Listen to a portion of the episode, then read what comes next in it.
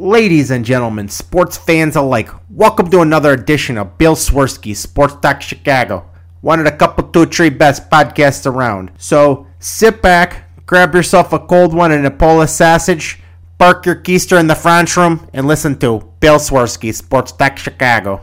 In Chicago, you know that all sports rock. The Bears, Hawks, Bulls, Cubs, and Sox. Pick your favorite,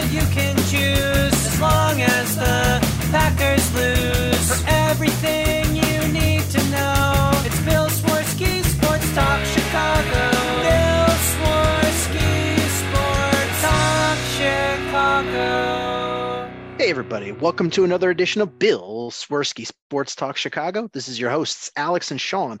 On this episode, we are going to be talking about the NHL draft, the Cubs and White Sox baseball. We'll be talking the beginnings of NBA free agency, but we will not be talking about Zion Williamson. I can assure you that. But first, I'd like to thank our sponsor, the Rockford Ice Hogs. If you're not familiar with the Rockford Ice Hogs, they're the AHL minor league affiliate of the Chicago Blackhawks. What does that mean for you? You to see the stars of tomorrow today at family friendly, affordable prices. Season is over, but that shouldn't stop you from heading on over to icehogs.com. Get yourself a hat, jer- shirt, jersey, sign up for season tickets, and more. Tell them Swerski Sports sent you. Alex, how are you doing? I am feeling great. Connor Bedard is officially a Blackhawk. And though we knew it was going to happen, the fact that it is officially official, it feels great. It really does. Like, I mean, I had just gotten back into town and we had tickets to go see the Buddy Holly story musical. Um, and so I was getting ready to walk out the door and I had it on my phone and we were like walking out the door right at the first pick. I'm like, hold on, hold on, hold on, hold on. And my wife's like, you know who they're picking? I'm like, I know who they're picking. I just need to see it to be sure so they don't screw it up. But they got it right. We got Connor Bedard. They did. And I mean, honestly, I felt 100% confident that it was going to be Connor Bedard. Now, if it was Stan Bowman running the show, eh, maybe I wouldn't be as sure, but I think with Kyle Davidson in charge, a man with a plan, uh, I felt pretty confident in him, though people might not know it because apparently when people go out and walk around in Nashville, they don't know who Kyle Davidson is. To be fair, if he walked around Chicago, there's probably a whole lot of people that wouldn't know who he was. Oh no, he he looks like just a guy. I mean, He really just, does. He looks Just looks he like a guy. Yeah, he's just a guy. Like he's not particularly tall. He's not like unique. He's not Oh. an ex star, you know. It's not like he's Steve Yzerman or something. Yeah, like AK is very tall. You're like, okay, he's somebody, right? He's same thing. Ryan Poles is he's everywhere. You you know Ryan Poles is. Rick Hahn, you could see those sideburns from a mile away. but uh Kyle, he's he's just a guy. And he's new on the job. So it's you don't have a lot of access to him. And hockey's, you know, by far and away the least popular of the of the sports. Um so yeah, it's understandable. But I mean it's that's kind of cool because you get the you know, you get to keep some of the an- anonymity. Yeah, and you know, I think that a lot of people don't really have much of a sample size to look at Kyle Davidson and be like, all right, you know, I, I recognize his speaking manner, his mannerisms, the way he presents himself. I mean, he's been very public and transparent in Chicago, but remember, this is a rebuilding team. You know, it's not like you got Theo Epstein talking out there. It's not like you have, you know, you mentioned AK, you know, he's very recognizable. You know, he's still very new at this job, Kyle Davidson is. And, you know, if you didn't know him now, you should know him now after that viral video, which I just thought was hilarious, especially the way he carried himself. somebody who wishes they did have the anonymity is probably David Reinbacher. Um, I don't know if you saw this. So David Reinbacher was the number five overall pick to Montreal, Mhm. and he has gotten thousands of hate mail messages already because people are unhappy that he was chosen. Yeah, that's just Like, here's the thing: don't have a choice. was he was he overdrafted? Absolutely.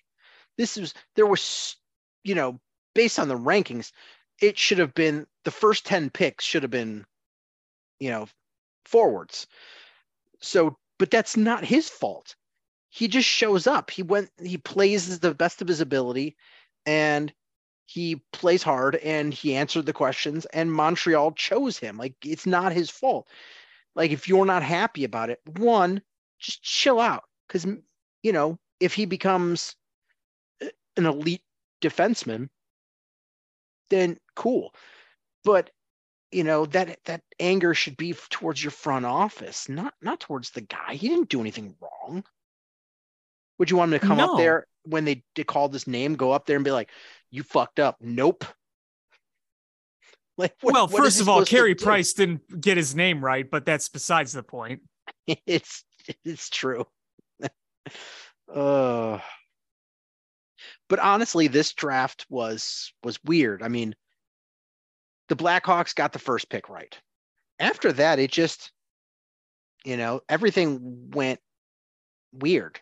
Adam Fantilli, I thought he was a sure lock at number two, but no, he was passed up, and then the Blue Jackets got him. Yeah, the and the Blue Jackets. The, I mean, I, they couldn't have been happier. You know, they're No, oh. they had to be jumping for joy. they were like, we need somebody to mess up, and somebody messed up. And they probably felt a little screwed after they didn't win the lottery. So they're thinking, man, we could have had Connor Bedard, and now we're going to miss out on Connor Bedard and probably Adam Fantilli. And yet the Ducks, they didn't take him. Yeah, I mean, I'm not. I'm not. You know, crapping on Leo Carlsson. Um, It could be very good. yeah, it's just uh, the you know the consensus number two guy in this draft was Adam Fantilli. Um, and then uh, the Russian player Michkov, you know, talent wise, probably the second most talented player in this draft behind Connor Bedard. Oh, yeah. I mean, if Connor Bedard wasn't in this draft, he'd be number one. The problem is that Michkov is signed to the KHL for three more years. Hmm And I think teams were worried about that. And he falls to Philadelphia. And I think they just got an absolute steal. Because Yeah, I think so too. He's really talented. he's really talented. Is he the fastest skater? No. But just the shot and the puck handling, he's just really good. I, I was it's funny um, like uh after they uh the Coyotes picked and they Michkov still was on the board. I just texted my friend. I was like, Michkov to 19, and and then literally, it, like, I could see the bubbles typing, and uh the Flyers announced that pick, and he's like, and I just get an answer, nope. well, you know, I was wondering, I'm like, hey, the Red Wings are a few picks away by the, you know, when he was about to get picked by the Flyers.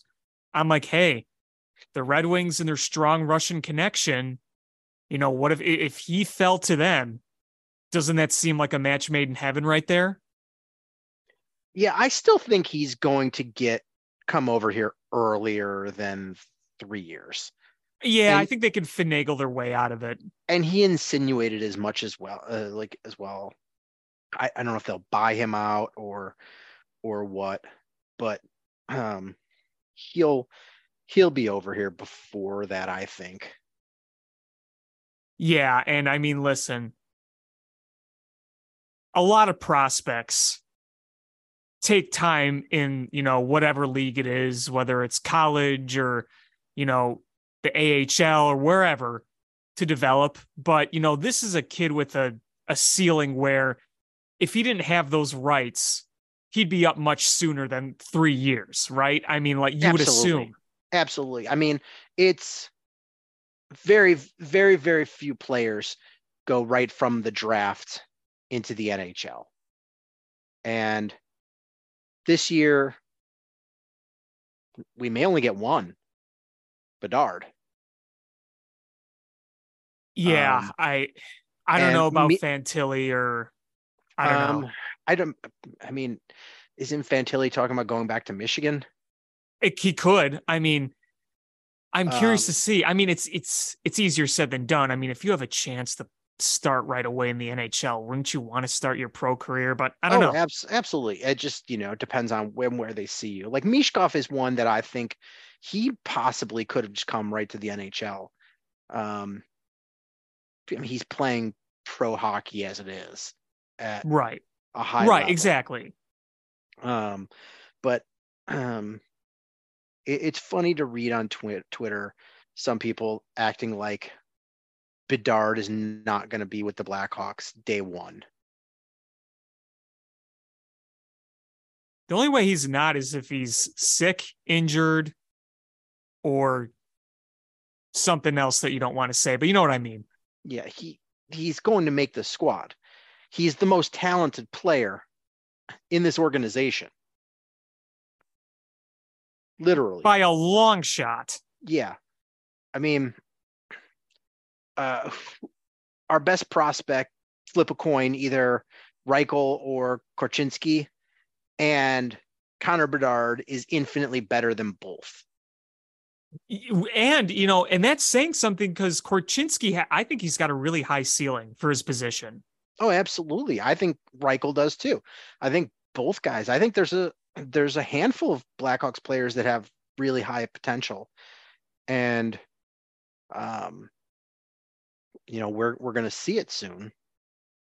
Yeah. it- but I mean, you know, it, Connor Bedard with his potential, I mean, this is franchise changing. We've said it on the show before. We're going to say it again. It's franchise changing. This was one of the most watched drafts ever. I think it was the most watched draft ever. The And ratings you- were high. And here's the thing: Does Connor Bedard complete the rebuild? No, clearly not. But does he? Does it? He complete the hardest part of a rebuild, which is getting a superstar? Absolutely. It's a monumental step in a process that is very, very long. And that's something too that I think we have to recalibrate and keep in mind. We can't understate the importance of Connor Bedard and what he means to this franchise. We also can't fail to mention and really remember that we are still in the early stages of a rebuild. Um it, it's funny when you hear like the experts talking about like predictions for his um rookie season and you're just like 45 goals. You're like oh my god. Like, uh, you know he's 17 years old right now and you're you're predicting that next season he's going to have 45 goals in the NHL that's um it, I mean I'm not you know doubting it but uh, it's it's just it's tough to fathom That's a that's a tall, tall, tall, tall task. Very tall. I mean, it, for you could be the most talented prospect coming in to to ask a 17, 18 year old rookie in the National Hockey League to score 45 goals. Like you said, not saying he's not capable of it, but that is a tall order. what's wild is i mean this was before you were born probably uh sidney crosby do you know what what he did in his rookie year I was I, I was born before Crosby was drafted, but that would have been what, 05? yeah Yeah, I was in like fifth grade. So he I'm not that young. what did you think? What do you think? I started the show when I was 11? Yeah, pretty much uh uh anything pre-covid is just old um No, you're not He- wrong. he had 39 goals and 63 assists for 102 points his rookie season Yeah. And you know what? Connor Bedard idolized. Yeah, that was his favorite player growing up. you know what's even more wild than that is Hmm. is he didn't win rookie of the year. Was it Ovechkin? Yes. Yeah, uh, yeah, that makes sense. Like, could you imagine your rookie year uh scoring 102 and not winning the Calder? Yeah, that's what happens when uh, you have multiple greats in one draft right there. I mean, And then he It's- just followed it up with the next season scoring 120 points. No big deal. Yeah, I'll just up it. Now, I don't know if you know this, but the Blackhawks opener, season opener is going to be in Pittsburgh against Sidney Mhm. Crosby. I did. I did. Um and uh so that'll be that'll be cool, like the changing of the guard kind of thing. Yeah, I mean, you know, out with the old in with the young. I mean, Sidney Crosby, how old is he now? He is 36. He's on his last, you know, the, the very, very tail end of his career. Well, and I mean, 36 is pretty old in sports years, but especially when you've played how many playoff games on top of that? I mean, it's the same thing with Patrick Kane. I mean, look, look at how many cup runs they went on. I mean, both the Penguins and the Blackhawks won three Stanley Cups with Kane and Crosby. So that is a lot of extra time you're playing. And, you know, in all those other years that they made playoffs too, didn't necessarily win a cup, but that's still a lot of extra games. It's a lot of miles on a body. Yeah, it's wild to think that, you know, Crosby entered the league when Bedard was born and they're going to play each other. Yeah. When uh, Kane scored that Stanley Cup winning overtime goal in Philadelphia, he was Bedard was five. Uh, but yeah, it, it's it's fantastic to think about. Um, you know the the fact that that we got this game changing player, and now you know with the rest of the draft and your free agency, um, that you're just building around this guy to optimize around him.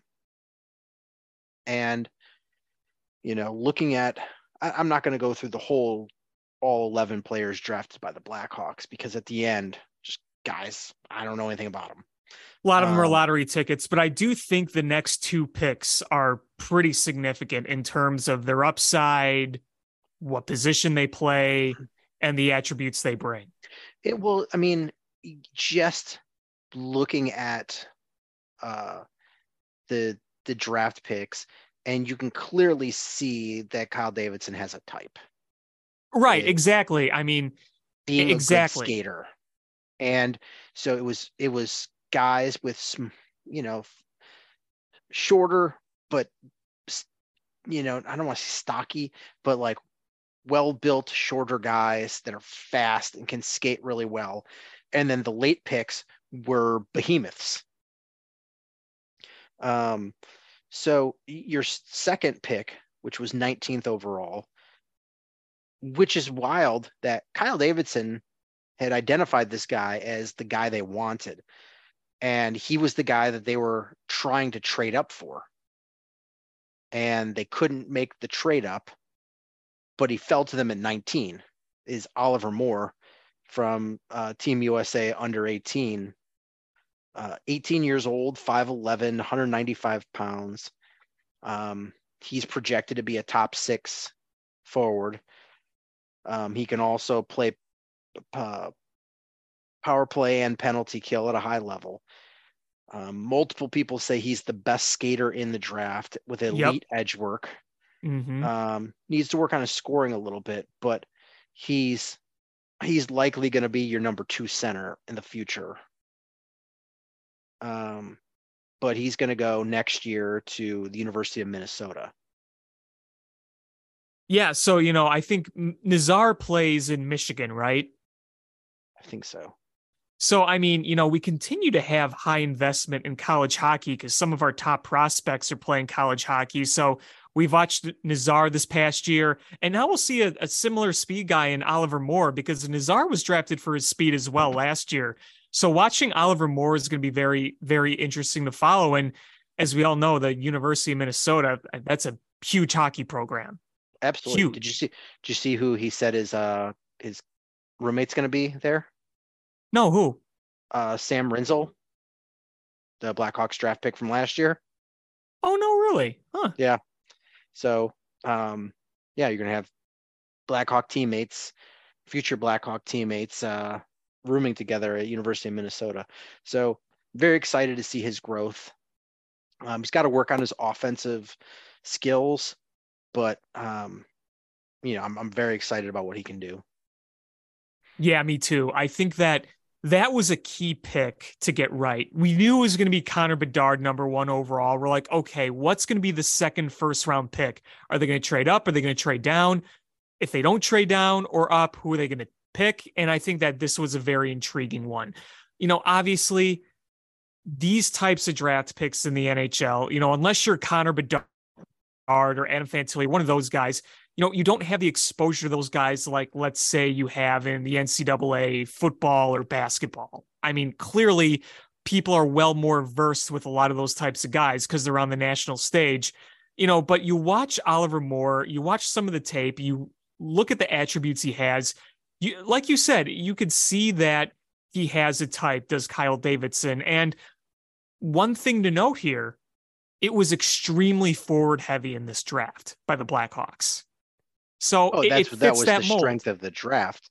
Right. Last year they went defense heavy, and this year forward heavy because of just what was available in the draft, and that makes sense. Is this drafting in uh in the NHL is kind of like drafting in baseball.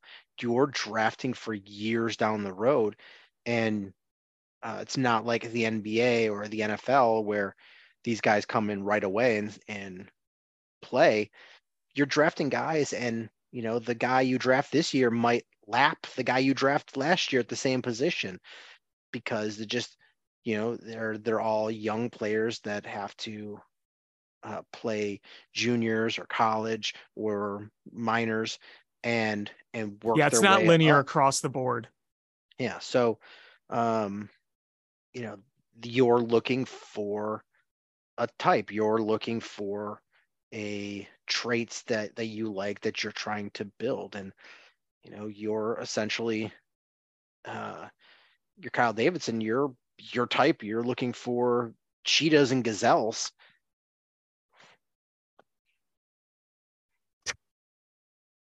It's an interesting way to put it, but yeah. you want to know something that's, you know, obviously you probably know this, but I just wanted to mention this is if you go and you look at the draft pick recap on the Blackhawks website and you realize how many of these draft picks they acquired in trades. Like if you look at their first, see, one, two, three, four, five, their first five picks, three of them weren't theirs. Yeah. You took you took Oliver Moore with the Brandon Hagel pick you got from the Lightning. Um, you had in the second round, you traded one of them, but the ones you kept, you had that one from the Alex DeBrincat trade with the Senators and the one with the Patrick Kane trade with the uh, New York Rangers. Yep. And and I'll, I'll get to, into this in a little bit but they've it's not just this year they have a bunch of picks it's next year and the year after that and the year after that they're stacking these for years Yeah, they're loaded. They are absolutely loaded. um their their first pick that they made in the second round is one that I'm pretty excited about.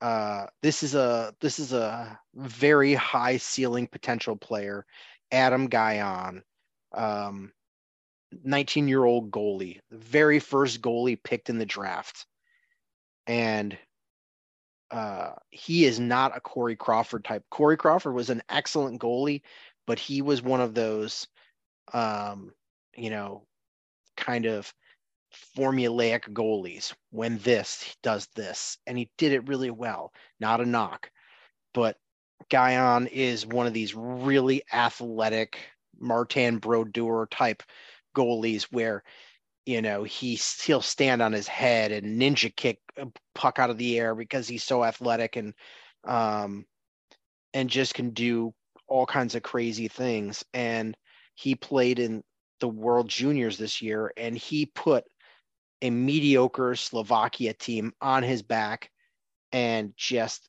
carried them and got named best goalie in the tournament. This kid's got Yeah, a lot I- of work to do, but he has all the talent in the world, and he's going to a powerhouse university, a University of Minnesota Duluth. Yeah, you know, I was excited that they drafted him. And, you know, right now, our future at goalie is kind of up in the air. I mean, we're going to give a chance to Arvid Soderblom this year. I think he should be getting the most of the reps between the pipes, I think. Yeah, I mean, you know, would I say our cupboard is bare at goalie? No, but I'm not sold on anybody yet. And, and to be fair, you know, when we won the three Stanley Cups, uh, there were question marks for the first two on- at goalie. And Oh, sure. I mean, they they kind of figured this out as things go. yeah, It tends to happen. Yeah. And so, but, you know, to add another name into the mix, uh, you've got Drew Commesso and Soderblom. And so you've got some guys. Uh, adding to that room is never a bad thing. And I don't know who will wind up being the goalie of the future. Maybe none of them. Who knows? But I like the ceiling that Gajan has. Yeah, I do too. I mean, just I mean, the couple of clips I saw of him, just you got it gives you goosebumps. Um, the next pick uh, was number 44 overall, Roman Kantserov, uh, who plays in the Russian juniors. Um, played two years in the Russian juniors, really productive while he was there. Fantastic skater with a lot of speed and really good puck skills.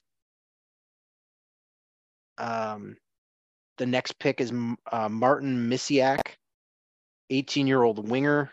Um, played on the Slovakia team with Adam Gajan. Uh, he's a really great skater. Um, he's a bottom six type guy.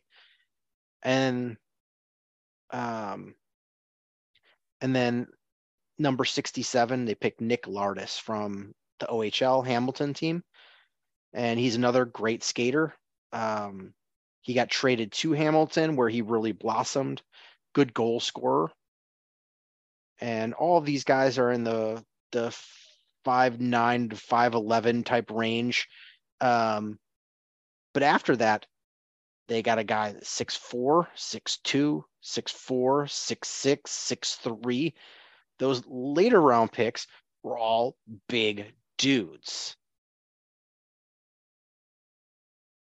Yeah, I think that uh, you're you're seeing kind of that pattern where you do need some size, right? So I think that was a good spot to draft those kind of guys. With my favorite being Marcel Marcel. Oh, I love that name. He's 6'4, 242. He's a big boy. That is I- a big boy. I was making notes and I just wrote big, Yeah, just big. Um, that's all you need. They got another guy from Sweden who's six six, and like he is he is a penalty killer, and he is a net front presence, like an immovable guy in front of the net. Um, uh, but I mean, honestly, they they drafted a ton of forwards. Um, Only one defenseman. That was the final pick. one defenseman, one goalie, Yep. uh, nine forwards. Well, like you said, that was the strength in this draft. Yeah. So they didn't really reach or try to play too creative. They were able to identify the forward talent that they wanted. You start out with some speed, then you go into some size later and kind of went with that plan.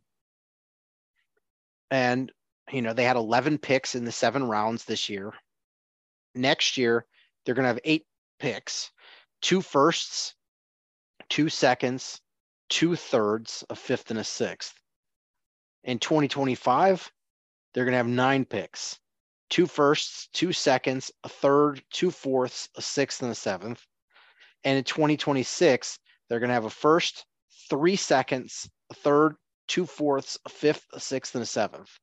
It's the opposite of Stan Bowman. We had so little picks during his reign. Right. And the thing is, is like most of these guys aren't going to make it. Um, but it gives you that depth because the more, you know, especially in in the NHL, is the more bites you have at the apple, the more that you, uh, you know, the more likely you are to get a guy that's going to come up and play for your team or be available. Uh, you know, just that in your in your farm system to play for Rockford or eventually come up to the, the big squad. Exactly. You used the term I was going to use, chomps at the apple. So it's, you know, the, the more, you know, the more guys you have, the more likely you are to get a guy that's going to come through. And the problem with the Blackhawks was twofold. You had didn't have enough guys and you weren't developing them well. Now we've got, you know, we're, we're bringing in more guys and and then now the key part is how are you going to develop them and that's that's the next big component yeah i mean remember we've talked about it on this show before that you know for the past decade or so we were probably the worst team in hockey at developing talent Right. We were absolutely bottom tier. Now the, is your chance to completely reinvent that with this new regime. Yeah, the the one the one thing you can commend Stan Bowman on was having an eye for foreign players that you could bring over. Um, but drafting and and developing, no Brutal. bueno. Brutal. You know, you know, it was just years of going to Ice Hogs games and you're like, all right, this is the best player on the Ice Hogs. And and then at some point just going, nope, they're not going to make it to the Blackhawks. Right. And it's like you would hear about the hype about some of these guys and then you just kind of watch them whether it's in Rockford or it's, you know, when they get, you know, chomps at the apple at the, you know, the NHL level and you're just kind of like really? Like, is this really part of the future? And then sometimes they go off to other organizations and it looks, they look good. So, right. clearly and, some systematic issues. And, you know, we, we are sort of seeing hopefully the last remnants of that is uh, we had a trade with Boston and Ian Mitchell was a restricted free agent and rather than giving them a qualified offer, moved on. Yep.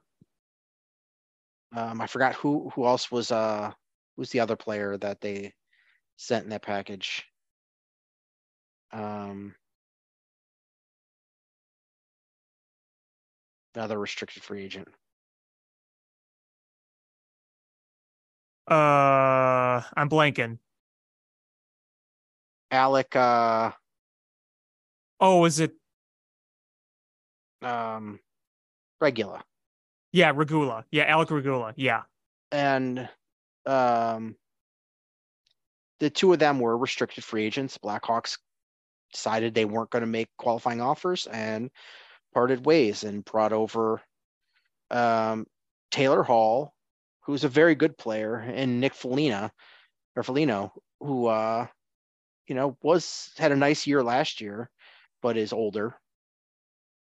Um, and so you bring in these two veterans, and Taylor Hall is a is a very good player still. Still, they just the the Bruins needed some salary cap room and essentially gave them to the Blackhawks for nothing. Um, and for the Blackhawks, it's helping them reach the salary floor. Yeah, they because they still had a ways to go to get to the salary floor. And, you know, listen, getting a guy like Taylor Hall, a, former first overall pick, you know, he had what, 60 points two years ago? I mean, he still Yeah. can be a solid, productive player.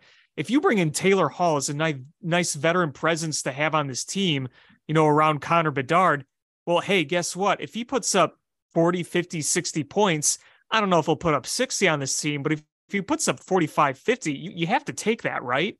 Oh, absolutely. Here's the thing is for the Blackhawks, it's it's just nothing but wins. It helps you get to the salary cap floor, number one. Number two, he's a, a high pick that has had some success in this league. That's going to be a veteran presence for Connor Bedard, helping him navigate that because there's, you know, there's absolutely uh, you know, a it's cool to be number one overall, but that's that's a kind of a little bit of a burden and uh that you know you you have these high expectations that you you worry about meeting. So you've got another number one overall pick. Um and he's still a good player who's gonna you're gonna p- most likely put on the line with connor bedard. Uh and if he's successful then you have the option of do you going to keep him? Or you can flip him at the trade deadline for probably a first plus. Yeah, it's possible. So it's a huge win. Um, you know, he's a Nick Foligno. He's uh, he was an unrestricted free agent, but the Blackhawks signed him t- to a way overpriced deal. Um, he was a guy that was probably going to get under a million, and the Blackhawks gave him one year, four million dollar contract. Uh, but he had a really good season last year, and he's a he's a good veteran. Yeah, he is. um, the Islanders then traded uh, Josh Bailey and a 2026 second rounder to the Blackhawks um, for future considerations. Um, so the, the Blackhawks weaponizing their cap space. And I was a little bit excited because I was like, you know, I think Josh Bailey would be a nice veteran to have on this team. And then, like 26 minutes later, they bought him out. Yeah, So- that didn't last very long now, did it? No, that was, you know, the 26 minute career as a Blackhawk. You know, you got to, you know, play some, I will remember you. and do a little montage of, of just pictures of him for playing on other teams, remembering his Yeah, Blackhawks right. career. Former Blackhawk legend Bailey. Uh, but apparent, I mean, the reports are that you know they they talked to him and and basically that was his wish is to get bought out. So um, the Blackhawks essentially bought a second round pick. Um, and then they traded a seventh round pick for unrestricted free agent and Blackhawk enemy Corey Perry. Oh boy, this one was uh I was not expecting this one. I was not expecting this. And then they signed him to another sweetheart deal. Uh, one year, four million dollar contract extension because he was he was an unrestricted free agent. So essentially, they they just got uh They got his rights before free agency hit. yes they got his rights so they could negotiate with him, and they brought him in. And God, is he aggravating? And maybe he's less aggravating when he's on your team, but when you're playing against him, he is aggravating. Hey, and that's what that's exactly what Kyle Davidson said in his press conference after that. Like he knows that everybody on the Blackhawks fan base hates him. We remember that 2015 playoff series. Um, yeah, so they brought him over. I don't know what role he's going to play. Agitator. He's not going to score 20 plus goals anymore. Those days are over. Oh, those days are long gone. I mean, he still has a nice shot. So, uh, I mean, but it's weird that you have this team full of, I'm going to say it again, is cheetahs and gazelles, and you bring over a plotting elephant to be on your team. like you're not going to put him on the line with Bedard. I mean, like would he score some goals? Absolutely, because he- he's going to get set up and he still has a nice shot. But I don't Like If someone maybe- takes a run run at Bedard, Corey Perry's just gonna level them. right, but uh, but don't you have other guys for that? Yeah, but you got Corey Perry to do that now. Uh, so I don't know where he plays. It'll be interesting. I mean, you look at Um, the right wingers you have right now on the team.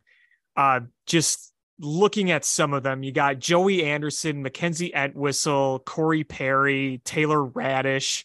So you know he's just gonna he's gonna be a veteran on that team. I don't. He's not gonna be a first liner, obviously. No, Maybe a a third liner. liner, probably Maybe- third. Me probably third. Um, man, this this roster's still bare bones cupboard. well, hey, we're about to land into free agency. So by the time people are probably listening to this podcast, free agency will have started. And we promise next week we'll recap some of the free agents we signed. But yeah, no, I mean, right now it's still bare bones because, I mean, you know, I just listed your right wingers. You know, at left wing, you got uh, Nick Foligno, Taylor Hall, Boris Katchouk, Jujhar Khaira, Austin Wagner, Anders Bjork. And then over at uh, center, you got Bedard, you got Athanasiou, Colin Blackwell, Jason Dickinson, Reese Johnson, Tyler Johnson, Philip Kurashev, and you know, there you go. I mean, that's your depth chart right now, and you know, there's some figuring out to do. So so there, you know, you they imagine that they're probably going to sign a couple veterans that are overpriced, that are short term, one year, two year contracts. Um, and, and who So cares if you overpay for the next two years? absolutely, that's you know, it's it's your maintaining that cap flexibility for three years down the road. Um, Right, right. And this this is where I come back to what I said earlier in the show. You have to remember that this team is still early in a rebuild. So if you're looking for impact Stanley Cup now winning moves, you're not going to get it. Um, the uh, the interesting thing is, all right, so the only Blackhawk to receive the qualifying offer of the restricted free agents was Philip Kurashev. Um, so Anders Bjork, Austin Wagner, and Caleb Jones are going to actually hit free agency tomorrow. Um, That's yeah. I mean, I'm just reading off the current roster Oh, yeah, yeah, before yeah. free agency. But Kurashev, it's interesting because he's a guy that theoretically could be here when we get on the other side of this rebuild. sure, He's young enough and probably talented enough to be here. But it's going to be interesting because they're what kind of contract you give him because it's it's a tough road. You he's a guy that you don't want to overpay no, because he's going to be here and you're not going probably not going to flip him. You need that contract to be a reasonable contract. So his agent's going to probably come in and be like, you just gave Corey Perry $4 million a year and he stinks. And he's a turd. So what about 4 million for us? And you know, you, you know, you have to kind of be like, listen, we're playing this game you know, we signed him to a one year deal to get us to the minimum. We need you to be here long term. It's it's a tough it's a tough conversation to have when the agent knows surely knows what they're doing, but you know, they're both team or both sides are going to play the other side of that. So it's going to be interesting to see what they do with Kurashev because I I think he is he's a player they like. He's played well, you know, should be brought back. Um, I But- I think that's the the whole intention. so it's just what kind of contract are you going to give him? Because it's you you know, cash wise, you can load front load or back load a contract, but as far as your salary cap goes in the NHL, it goes by a- average value. So you're just boom. You can't finagle the the salary cap like you do in the NFL. Right, exactly. You know what's really funny about this current roster that I'm looking at right now on ESPN? You know, like Hmm. I said, this is the roster before we hit free agency tomorrow. So the reason I bring up those names is because you know they're they're going to make decisions on who they're going to bring back. So right now they are, tomorrow they will not be. But on uh, for right now on ESPN, Jonathan Toews is still on the roster. So He's on the it. roster. He is on the roster for like for like 12 more hours. if he, if even yes, pretty much. So I'm just saying, like, if you want to say that Toews is no longer a Blackhawk, by the time you're listening to this, you're it's he's probably not going to be. But as we're talking right now on Friday night, he still is Um technically. yeah, I mean it's it's true. Um so it's uh you know, but thinking about free agency, I, I think we're gonna get some surprise names. I'm sure we will. I think they will be active with guys that are willing to do a one year high dollar deal. Um, I wouldn't be surprised if Max Domi returns. I hope so. I just wonder though, did did his value go up last year to a point where maybe they don't want to pay that? I, I mean, they can pay it if they want, but would it be reasonable for him to ask for a bit more than he's probably worth? I mean, he's gonna he's gonna probably get overpaid no matter what, but to what extent do you do that? Personally, I'd love to have Max Domi back, but he had a really nice productive year last year with the Hawks and a little bit with the Dallas Stars. So, you know, Yeah, is I his mean- market value going to be higher than he's probably worth? Yeah, probably will be. Yeah, it's he's one of those guys like he loved being here. He was really happy to be here. Uh, the fans love him. Uh, the coaching staff loved him. Uh, he was productive, and they they overpaid to bring him here, but he he outperformed that contract. Um, so it's uh, he's a guy that I I I- think that you at least have to have a conversation about bringing back. Um, and I'm sure he would entertain it. It's whether or not you can get the deal done. But I mean, that one seems like a at least a no brainer to to at least uh, you know have that conversation and, and try to work out the numbers. Um, so it's it is going to be interesting to see how this shapes up. It will. And I think that one thing as well going into this season is there's going to be moves made, and there already have been moves made that have significance to the infrastructure of the organization. And what I mean by that is they brought in Corey Perry because there was a link to Luke Richardson there. So I think that they're going to be making those types of moves within this is that there's a relevant connection to this organization. Because listen a lot of this organization's flipped. So they've got a lot of new guys coming from different places. And you know you can identify players hey this player played for Luke Richardson when he was a coach in Montreal or you know when this person was a coach here they have strong links there. I i think you could see more moves kind of like that happen. Yeah, it's going to be ties to the coaching staff and fits around Bedard. exactly That's, exactly That's the moves you're making, um, because that's right now you're you're not fielding a team. I mean, could you put together a team that makes the playoffs? Absolutely, even even accidentally, because you have a coaching staff that is looks like from last year that they really got the most out of players. Because Yes. that was that was a garbage roster last year.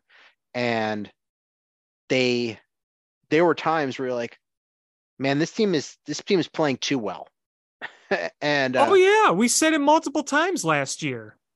And you know you're going to add some guys that like you'd be adding you're going to have a first line that's a, a legit first line yeah with hall and bedard you Yeah. like that right and I don't know who will be who will be the other winger, but it's you have a legit line, and so you're like, okay, another year of the these guys being in the system and adding talent, you know, Will they make the playoffs? Probably not, but they're I mean they're they're going to be they're not going to be a bottom feeder. Well, and you know, here's another thing too is when you look at the way this team is being built up, the way you said that, hey, could they technically build a playoff team if they wanted to? Yes. But the reason we're not doing that is because you would be investing in so much that would impact your future from building a legitimate cup contender. It'd be it's it's like it's like fielding Ryan Pace Bears teams over and over and over again. Right. So I mean, but they're not. I mean, I think, I think even with the, the path that they're taking, where they're getting to the, you know, the cap floor with some veterans, and they've added some talent, um, with Bedard and Taylor Hall. I, I mean, they're going to be significantly better this year just from that avenue. I mean, it'll be worth watching alone for what Connor Bedard being on the team. And I think I could say this with great confidence that you're going to have that building pretty full every night. Oh, absolutely. If they're if they're playing competitive and Connor Bedard is lighting the world on fire, people will come out to watch it. right. And I said multiple times last year too, how surprised I was how well they were able to fill up the United Center last year.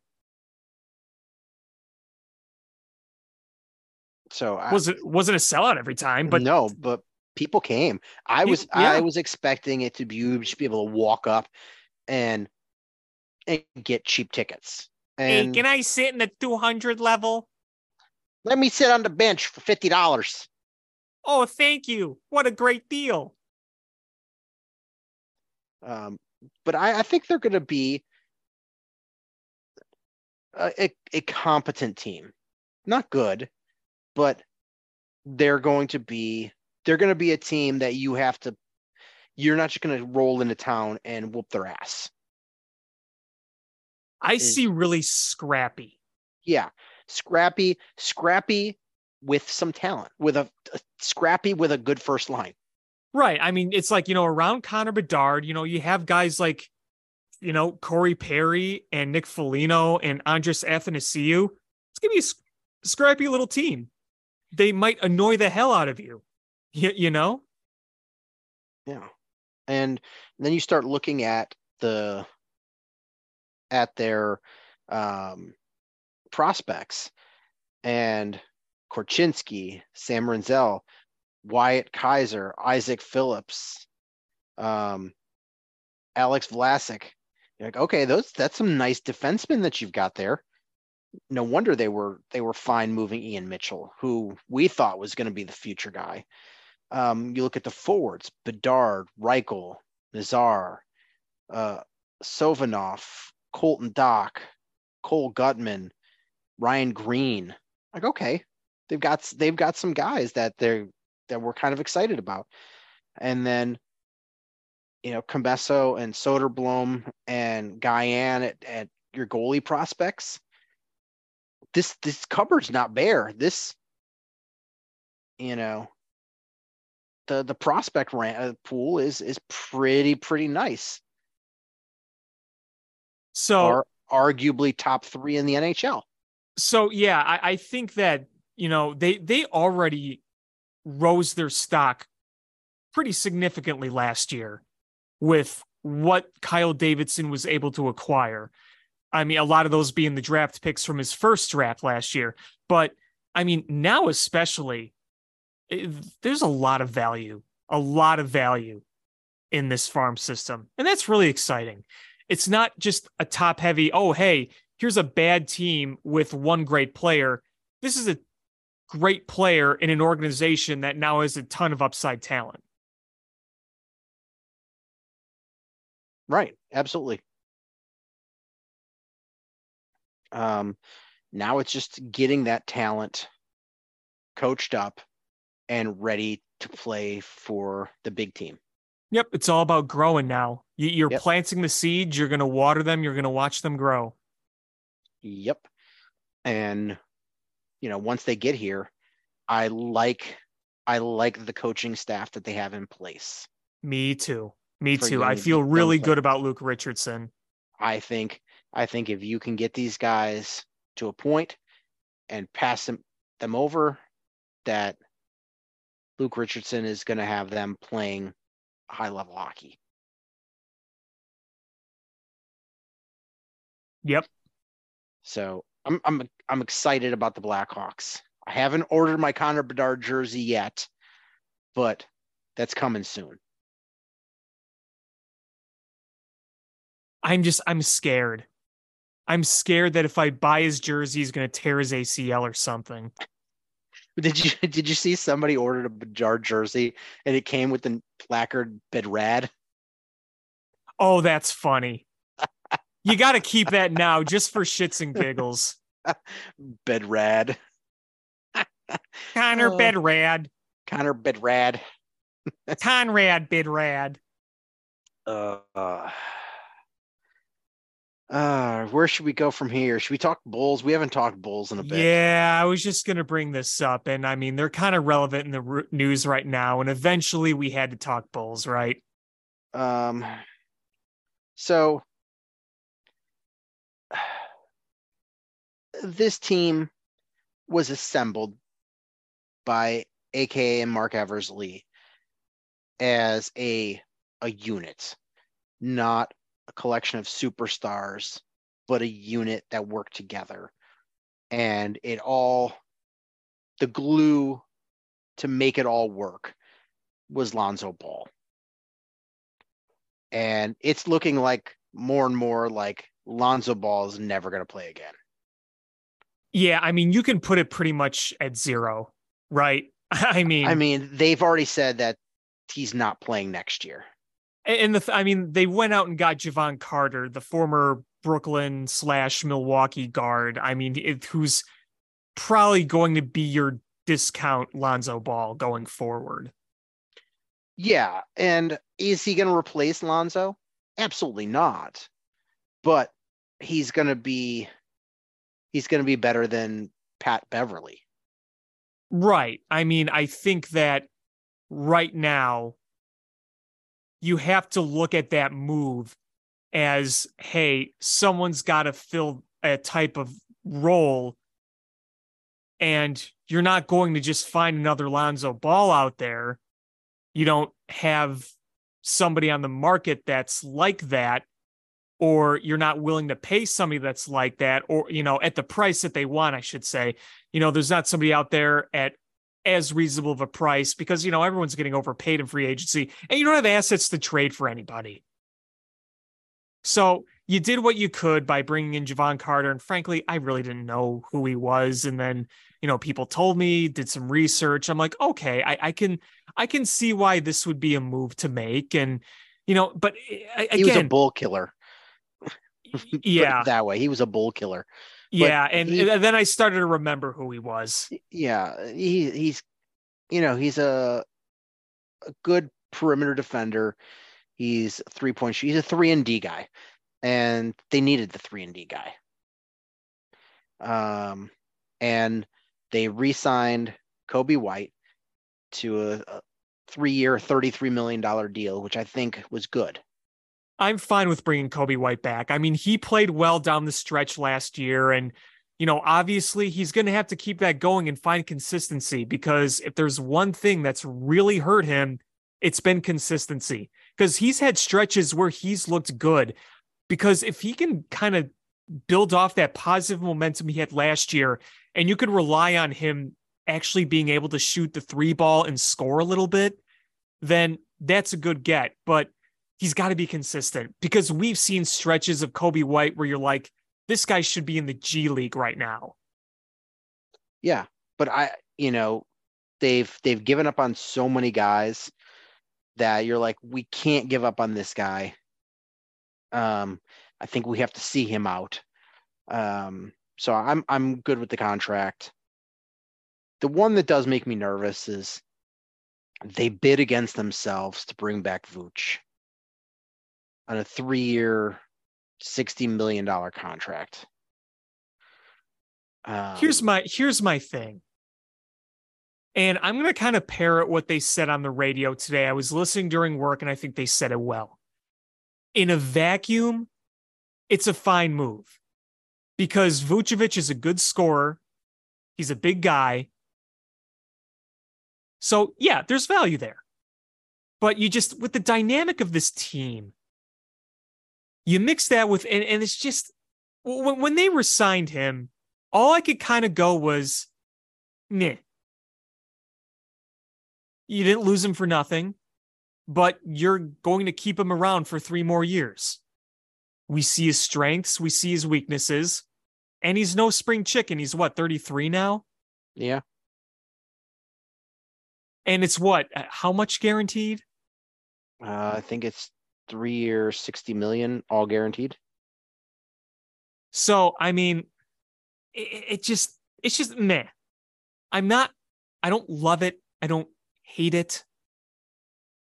I, I, I think I've just kind of resigned that this is where we are. I mean, this, you're, you're running this back. Essentially, you're running, unless you, are. go out and trade DeMar DeRozan, you're running this back. And we can spend hours talking why running this back isn't good enough. But that's that's the reality of this. And you know, while other teams in the city of ours would make me more upset, I, I just I feel like I'm so numb with the way the Bulls have been for so many years.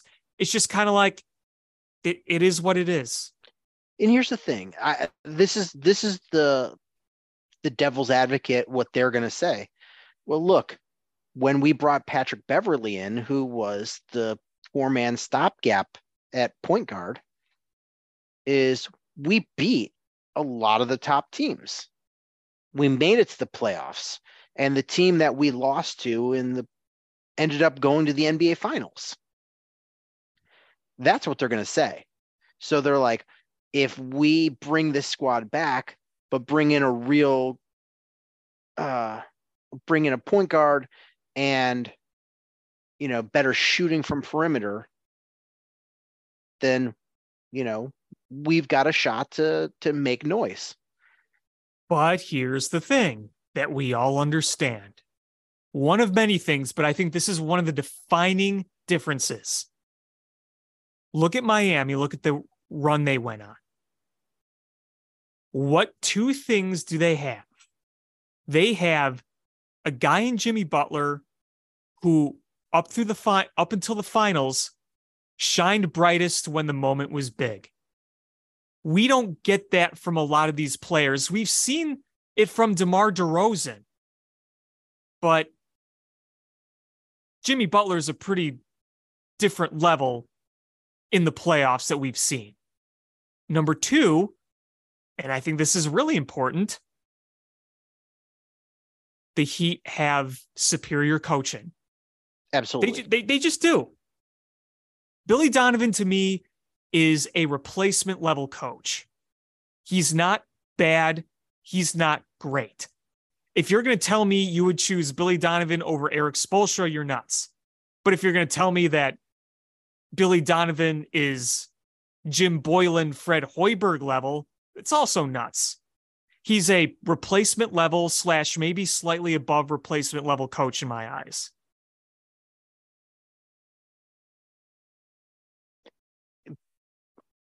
Billy Donovan is an above average coach. He but he is he's not a an elite head coach. he's like he's like a coach that's obviously I'm not saying like this is results here, but if you had to make like a an analogy, he's the coach of a team that's like a six seed every year. Right. It's like, okay, you're a good enough coach to carry your team to the playoffs. You're better than a number of coaches, but you sure as hell ain't one of the top. And you're not going to make it all the way to the end. Now, you know, obviously roster construction is is a factor, but better coaches get more out of certain players. And I don't think that Billy Donovan is bad at his team, you know, putting together effort. But there are times when they just do things or when Billy Donovan makes in game choices towards the end that just make you scratch your head. Absolutely. Yeah, I I mean I think he was one of the problems with this team. Uh, you know, can you do worse? Yes, but you can do a whole lot better too. But that's their guy and they're going to stick with him. Exactly. And I think that what's a shame is that the, the Bulls, once again, they, they back themselves into this corner where they're stuck watching other teams being able to do more. You know, you're you're sitting back and watching other teams making big coaching hires around you. I mean, you you pretty much locked yourself in with Billy Donovan. Yep. And it just with Billy Donovan, it's, it's like I said, it's not like he's a bad coach, but there's only so high you can go with that level of coach. It's like everything with this Bulls team has a ceiling, and that ceiling is not a high seed championship contender. It's just below that. No, it's this is a team that if everything goes right, and you see guys play their best and stay healthy, that maybe a fifth seed? Maybe. I, I mean, here's the thing Cleveland is getting better. And the New York Knicks are no slouch either. So, you know, you're not better than Milwaukee. You know, you're not better than Boston. You know, you're not better than Philadelphia. Like, those are absolute right? Like we can mm-hmm. put that, even though you played them in the playing tournament, you're not better than Miami. Agreed? Yeah. Right now, I don't think you're better than Cleveland. Close, maybe, but I don't think you're as good or better. And I think you could kind of say the same thing. Maybe you're on the level of the Knicks. I mean, the Knicks had a pretty nice season last year. Yeah, I mean, you know, every team that's going to have a, or every year you're going to have a team that sort of falls because of sure, injuries there's a little or, fluctuation, or you know, uh, you know, going backwards. But I'm saying is best case scenario, this is a fifth seed team. Yeah, agreed. Absolutely. That's their seed, because I think. right. I, I agree. I mean, you know, right now you look at the rest of the, the rest of the Eastern Conference and you kind of look where the Bulls are. And I, I think that's a very reasonable ceiling because, you know, you look at last year, you went 40 and 42. I mean, you were the definition of mediocre 500 team last year. You were 488, uh, two games below. When you're when you have 40 wins, you're you're you're just basically a 500 team because you're one away from literally being one. So, 500 type team. So last year's fifth seed was the Knicks. That's 47 wins. I think the ceiling with this Bulls team, you know, you include the addition of Jevon Carter and you say, okay, look, you brought Coby White back, you brought Vooch back. Vooch is another year older. And then for the time being, assume you're going to have DeMar and Zach LaVine, uh, unless DeMar gets moved. But for right now, if you assume he's going to be on the team, he's going to be another year older. And, you know, let's say best case scenario next year, you have a healthy Zach LaVine. He's a bit more consistent. Maybe have a bit more of a healthy Alex Caruso as well. So you put that all together and you say, okay, last year's fifth seed was the Knicks. They had 47 wins. And you look at the potential ceiling of this Bulls team, I think mid 40s, maybe 46, 47 is reasonable. I don't think it's much higher than that, to your point. And honestly is you look at that Denver team and you have no chance of beating them. Hey, they beat the crap out of them in that one game somehow, but that's regular season. Yeah, it's it's funny now that the world gets a view of Nikola Jok, uh, Jokic, and he, he is hilarious without knowing he's funny. Oh, I love him. Like he he's a guy that doesn't love basketball. He's just really good at it. It's a job though. Like that guy. Oh, hey, you excited about the parade? Uh, no, but I gotta go. You, That you excited totally about be play- me. Are you excited about playing in the finals? I'd rather be home with my family. I love it. I love it it's so much. it's amazing. I can't I can't watch enough of clips of him. yeah, it's it's pretty great. Like, oh, hey, you posted like one of the best games uh, series ever in in the finals. Really? Hmm. I don't know. Not that impressed. like just just a humble, funny guy that doesn't love basketball is literally a job. Like it's funny, there's people that are just absolutely passionate about basketball, love the game. And this is a guy who is probably the best player in the world. And it's just a job that he does to to make the ends meet and you know give his family a better life. It's so funny. It is. Uh, it, that's the kind of personality you love seeing, like a superstar be at in any sport. Uh, I've got the hiccups. Um. All right. Uh. Oh man, Suzy Kolber laid off. ESPN just did a massive purge of Yeah. layoffs today. Van Gundy was laid off. Max Kellerman was laid off. Oh, Max Kellerman was laid off too. Yeah, I mean this Oof. here. I mean, here's the thing that that industry is relentless. It's brutal. You saw what happened with the Athletic, right? I I heard I heard some rumblings, but I didn't follow it up. They gutted a bunch of their uh writers. Yeah, including James Fegan, who covered the White Sox, just completely left away. Really sad. I mean, he did good work over there, and a lot of people, a lot of good people, hardworking people lost their jobs. I just the, the industry, the, the the sports media industry is just it's it's a really, really tough one. Yeah, well, I mean, here's the thing: is they they grew so fast. I mean, the athletic, the prime example, they they just grew so fast, and you're like, how how are they making this profitable? And you know, I'm not going to argue that the athletic didn't put out quality work. I subscribe to the athletic, um, but you're like, how, how are they financially going to make this work? and ESPN just kept growing and giving these people stupid salaries.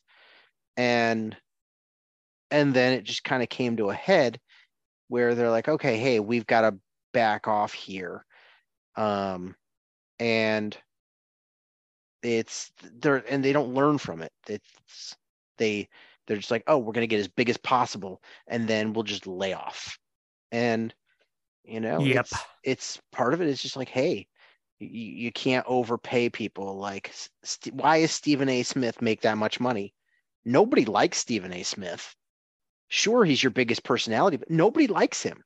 Why is he your biggest personality? Develop Because better creates personality. controversy. Develop better personalities, and then, you know, uh, and and and and stay reasonable. Um, Well, you know, um, Keyshawn Johnson gone. Uh, they canceled the morning show with Keyshawn and Jay Williams. they did. Yep.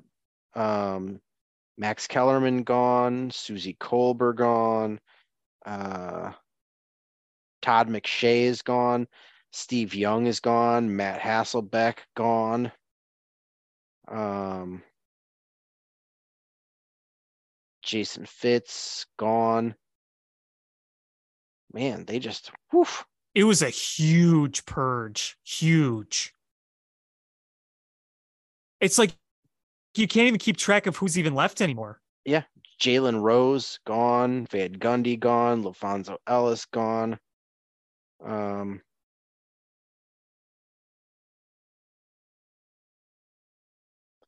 yeah. And the crazy part is, is the the operating budget grew 56% last year. Wow. Over half. That's that's crazy. ESPN or Disney, which owns ESPN, is laying off 7,000 people. Sheesh. Wild, wild, wild. Yep. But Stephen A. Smith is still there. He's like he's invincible. He's he's not going anywhere. right? Crazy. Um, I don't. Yeah, I don't even know who still works there. Beats me. Um, I really haven't watched much ESPN in recent years, to be honest. Kendrick Perkins, JJ Redick, and Shannon Sharpe are still there. Well, isn't Shannon Sharpe leaving uh didn't he just he's leaving um with Skip, right? That the show was Skip. He just yeah, left that. he left that. Wasn't that on Fox though? yeah, it was. It was Yeah, FS1. and then he came over. Um, yeah, full list of ESPN layoffs so far: Van Gundy, Jalen Rose, Max Kellerman, Keyshawn Johnson, Todd McShay, Hasselbeck, Ashley Brewer, Suzy Kolber, Steve Young, LaPhonso Ellis, Jason Fitz, Joon Lee, Jordan Cornette, David Pollack, Nick Friedell. Hmm. Just amazing how much is gone now. Yep. Really hasn't been good since Stuart, Scott died. He was one of the very best. Stuart Scott was great. I loved Stuart Scott. I there I don't think there was a person I knew who followed sports who didn't like Stuart Scott. Like pe- people have their preferences, but like Stuart Scott was universally loved. Oh yeah. Yeah, Stuart Scott was great. Um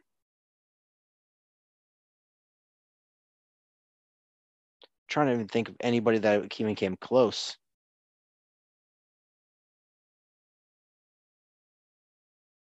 I mean, he kind of stands out as the goat for me. I mean, I was never a big fan of Van Pelt or Dan Patrick or Olbermann or Kenny Mayne, Ugh, Olbermann. Ryan Kenny. Ugh. Um, you know, it was it was uh Stuart Scott was the goat. He really was. It was really sad when he died. Oh, Cancer is such a bitch. Um, yep. Absolutely. Um, didn't even make it to age 50. Such a shame. Yep. But he'll be remembered for a very long time for And- good reason. And he's a Chicagoan. Yes, he is. Yes, he is. A Chicago legend. All right. Should we go to baseball a little bit? Sure.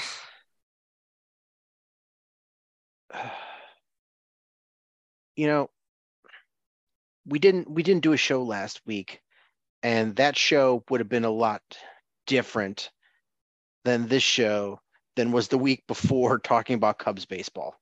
Yeah, I mean, let's face it. After that first London game when we demolished the Cardinals nine to one, we were probably hot, riding as high as we were about this team in a few years.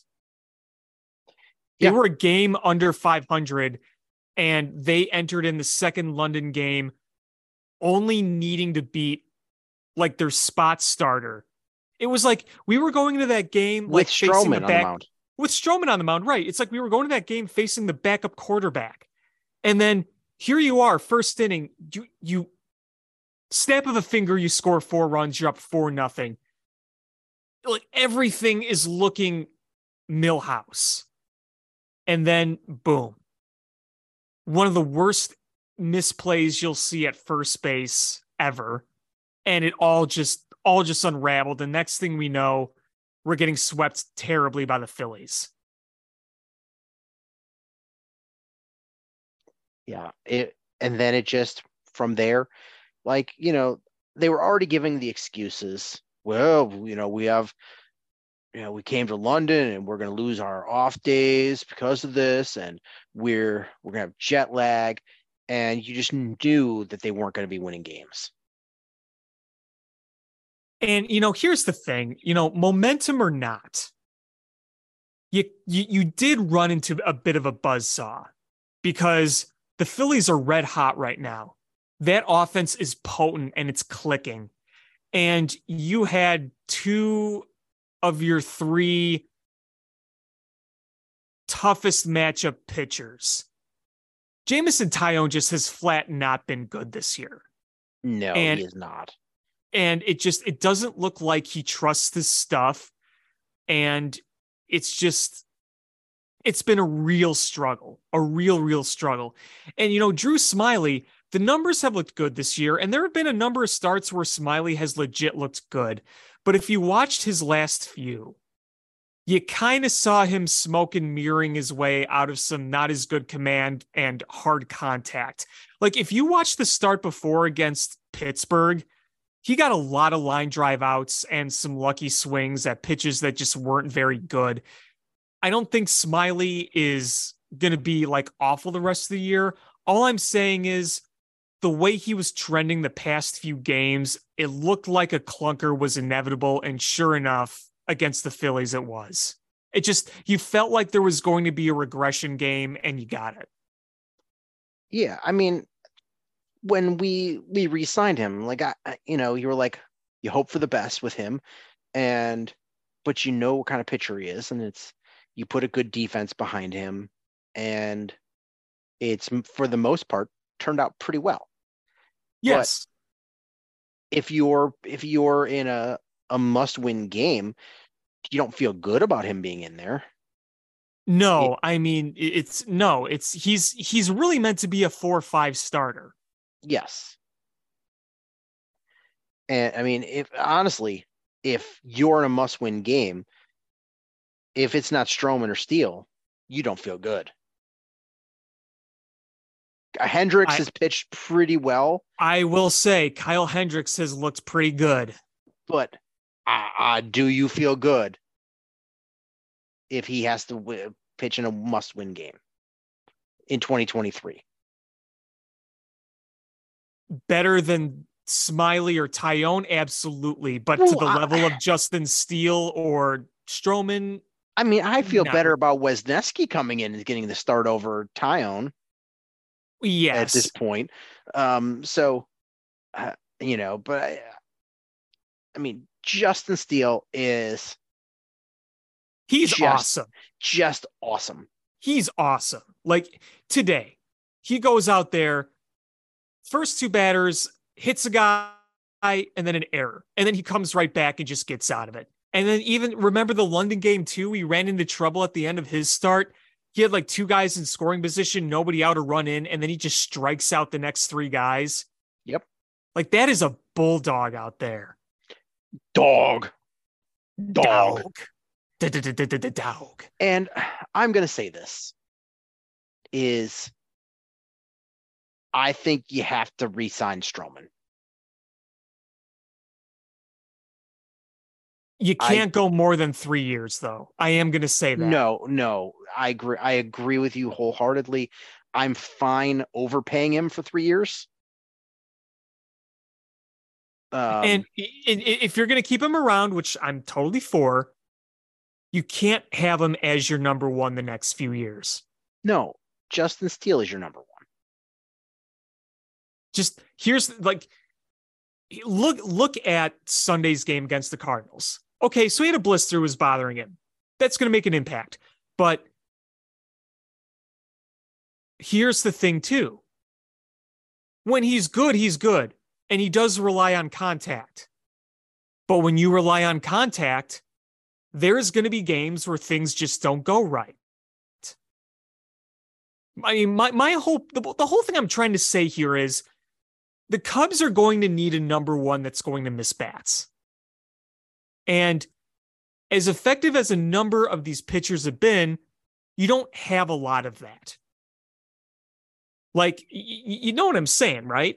Yeah, just the market in the off season is not good. And you're a team that is now entering their hey, you better win period. You better start winning. And if you trade him off, I don't think you're going to get the value that you want in a trade.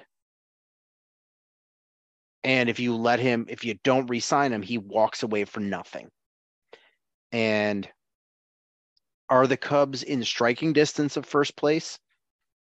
No, but they they're not out of it by any stretch. It's just so annoying. The Reds and the Brewers will just not stop winning. So it's it's one of those things. It's like you were on the the precipice of making that decision. Like, all right, do we do we trade him off? Do we re-sign him? I there's those are the only two options. You you cannot just let him hit free agency. Period. Like they can't. That's that's just a terrible move. Can we agree that? Yes. And like, you know, here's the thing you can look at it this way think about the future going forward. Don't think about it as just this year in a vacuum. So, deciding on Stroman, either getting him for something or extending him, that's optimizing for now and tomorrow. You know, you're not thinking of this year as a vacuum necessarily, because here's the reality even if you're in this race, this team is in no way good enough to win a World Series. So, Absolutely. it, th- you know, here, the way I see it is make the moves necessary that are going to benefit you beyond now. So if that means extending Stroman, extend Stroman. If that means making another extension with somebody else, do it. But you're not going to put your chips on the table for this year. I mean, really, I see the trade deadline as, for the most part, you kind of stand pat. I mean, I know Tom Ricketts said, oh, we're going to be buyers, which I like the attitude, but really, what are you going to buy that's going to make you a legitimate contender this year? Eh, It's Yeah, I I don't want them to be buyers, unless they- they, just go on a hot streak, and and even then, I want it to be minimal buyers. Like, oh, They you know, can we'll add a things for cheap. bullpen. Yeah, Yes. bull- add a bullpen arm or something. But I no, You're not going to Um, trade for a number one starting pitcher. You're not going to trade for a superstar all star bat. You're going to make little moves, little ads, perfectly fine with that, even if you're not in first place. But and, and the other thing too is, I mean, you're not really going to sell much if you were. Maybe you sell a few bullpen arms, but unless you sign Stroman, you don't extend him. But and then maybe Cody Bellinger, but most of your guys are kind of locked down, right? So yeah, I I I, I just here's the thing: is you need, regardless of what happens this year, you know, if you feel that you're too far away to go for it uh, at the trade deadline, cool. But next year, you should be good enough to win your division or at least compete for the division. But part of that is you need a rock solid starting rotation. And if you let Stroman go, which, okay, it is not per se about Stroman, you have to have somebody equally as good replace him. And you don't. unless you're as confident in the farm system. Yeah, you but okay so who's under contract for next year Steele It- Yep. uh is It's a two year deal for Smyly, technically. is it a op- so okay so you have Smyly next year let's call him your four or five okay so you've got Sure. Steele as is going to be your number one and you'll call Smyly your five who's two three and four I think the hope is for Ben Brown and Jordan Wicks to be part of the equation. okay But but again, we they're we don't know who they're going to be though. We don't know. Yeah, you. I mean, that's that's a that's a big a big ask to have. You know, basically three young players be the anchor of your ro- rotation. I also do think, and I don't know if it's going to be true or not, but I'm I'm just thinking in terms of the Cubs. I, I I think that they're going to do their darndest to make Hayden Wesneski a thing, and I still think he can be. I still think he can be too because he's got he's got nasty stuff. Yeah, it's just it's not being executed properly, and they need to find out how to optimize that. And that's an off-season thing, I think. Right, right. And, and I mean, it, uh, Sean, I don't disagree with anything you're saying. I'm just trying to think of the way they're thinking. Right. I I'm just saying is that's a that's a lot of a big ask to rely on. So I mean, let's say in a in a dream scenario for them, it's your rotation is Steele, Wesneski, Brown, Wicks, Smyly. And all those guys just make it. That's their dream scenario. What are the odds though? Like of that happening? It, it's a big ask. I think, you know, I mean, I, honestly, I think more likely is they, uh, um, they trade Stroman and try to try to bring back uh, Kyle Hendricks for you know a two year deal or a one with an option. Maybe. I, I, I just I just feel that having Stroman, even if he regresses, having a veteran there makes makes the the pressure on the young pitchers less because Agreed. then if then i mean let's let's just say that your best case scenario comes to fruition and Wesneski figures it out and gets to the starting rotation and and has command of the, that nasty stuff and Brown and Wicks come up and then Smyly Smyly is competing with Stroman for a spot. That's a no-brainer. So even if he regresses, you're like, "Oh, okay, there we go. But you know, if if Wesneski doesn't find the command, or they feel he's going to be a bullpen arm, and you know Wicks needs another year, and you know, or could they Brown and Wicks come up and they, you know, they have their ups and downs, or get injured. Like where where's that other starter? I just I just it's it makes me nervous. It's money. This team has the money. They're a big Yep. market team. Mm-hmm. Pay the money. You know what the Dodgers would do? Pay the money. You know what the Yankees Yeah. would do? Pay the money. You know what the Red Sox would do? Pay, the money. Mm-hmm. And the Cubs just pay the money. And you know, who cares if it's the value or if you're in the luxury tax? Just pay the money. You're gonna have you're gonna have Jason Heyward's contract finally off the books. Tom Ricketts flashes the pumpkins at Gallagher Way chart every time they try to make a decision. uh, uh, if if we pay Stroman this amount of money, we have to sell this many tchotchkes. the, the chart has like Stroman value with his face next to it, and he's putting the value chart in pumpkins. I worry about an extension because we'll have to give him an extension before we have the pumpkin sale. We're already spending pumpkin money that we haven't made. Last time, a third of them were rotten by the time they got here. That's my favorite term now for for how much the Cubs have to spend. They got the, the pumpkin money. Pumpkin money. Uh, every time Jed's like, "I'd like to bring this guy in," and uh, and Tom's like, "You got that pumpkin money?" have, everyone in the Cubs organization has a special calculator tab where it's like you equate the number in pumpkins and you see what you can afford. It's it's there's no numbers. There's just pictures of different kinds of pumpkins. It's not even digital. It's literally just like a slide chart. it's an abacus, except instead of the beads, it's pumpkins.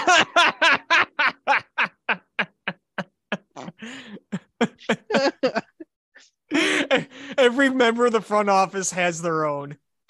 Sliding over pumpkins. All right, we made nine pumpkins. Slide them over, moving a 10 pumpkin spot. Here's five pumpkins today. One, two, three, four, five. uh, uh, but this uh this team they uh you know they g- ran into a buzzsaw in the Phillies and and you know I'm not going to argue coming back from London you expected you expected some regression and um and it just it just sucked came at a time when they had so much momentum and we were we were totally expecting that series to be a 500 team playing against the Phillies and it just didn't happen. Yeah. Um, and, and uh, honestly, it's what really sucked about the Phillies series was you have a finale that was very winnable. Kyle Hendricks pitched really good again, and you wasted a million chances, and you forgot how many outs you are, and you tried to bunt. the bunts.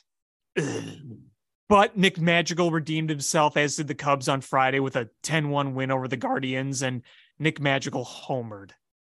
Yeah, Nick Madrigal, the power monster, hit a home run. Um, I believe that was his first of the season.